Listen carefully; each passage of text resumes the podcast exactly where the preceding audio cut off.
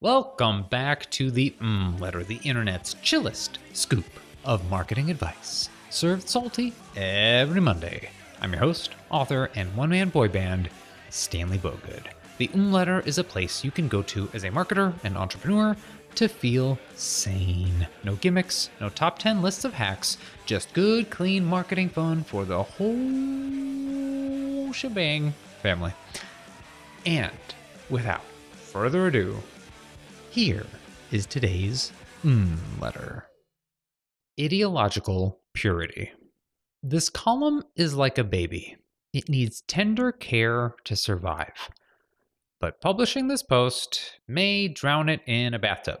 If you unsubscribe today, know that I understand entirely, but will be saddened. No trigger warning here, but buckle your seatbelt because I'm about to get political. Here's the question I want you to confront today Are your politics holding you back? I could rattle on about the growing cultural political divide, but that's not really my area of expertise. I presume you perceive the divide in your life and the media you consume and see the divide growing in Western society, the left pulling away from the right, and vice versa. But does it make sense, financially or personally, to dismiss those who disagree with us? In some cases, yes.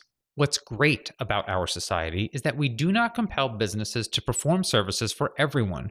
If a political organization requires assistance from the marketplace, players within the market may refuse to help the organization on ideological grounds. I argue that extending that policy to individuals and apolitical organizations is bad for business, but great for fostering civil war. Must we be allies in politics before we are allies in commerce? In my opinion, no. And here's where I come from. In one of the bluest towns, inside one of the bluest districts, cradled within America's bluest state, my parents raised me as a dyed red conservative. My hometown of Glenview was so blue that in high school, my US history teacher comfortably and openly mocked me during class for my support of George Bush. It was a challenging experience that emboldened me. My friends, predominantly liberal or apathetic, refused to leave me be as right leaning. They frequently accosted me for the beliefs I held, yet they remained my friends, and I theirs, some to this very day. After university, I moved to San Francisco for my first job, and later to Los Angeles. Throughout, my politics gradually leaned further and further left as I encountered the people right wing pundits criticized so harshly. Today, I find myself correcting my course again. And if you must know, I am center right. Why do I dare admit this to you? I've lived befriended, and worked with people who held beliefs vastly different from my own.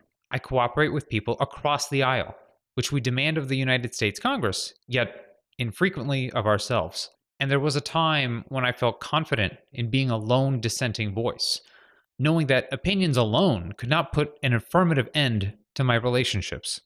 Today, I feel many draw firmer and farther ideological lines in their sand. The divides grew deeper and the echo chambers louder.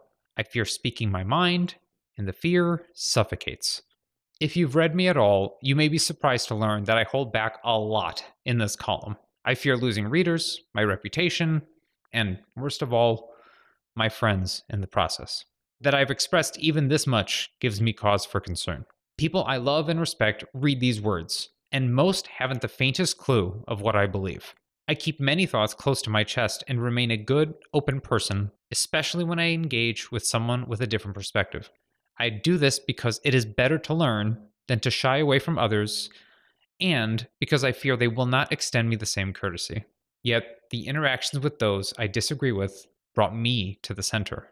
Being open to other opinions and empathizing with their circumstances gave me access to new perspectives. That practice is a devout liberal tenet, or at least it once was. Ideological purity, which is at best a precise way to think, is now mistaken for an accurate way to think. Devoting yourself to a political party is duct taping your mind and business to a thought rocket guided by people with greater blind spots than your own.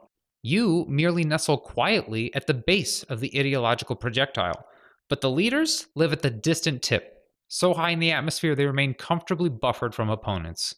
By cutting off business and relationships with people who share few of our beliefs, we deepen the already profound cultural divide, foster us versus themism, and worst of all, leave good money on the table.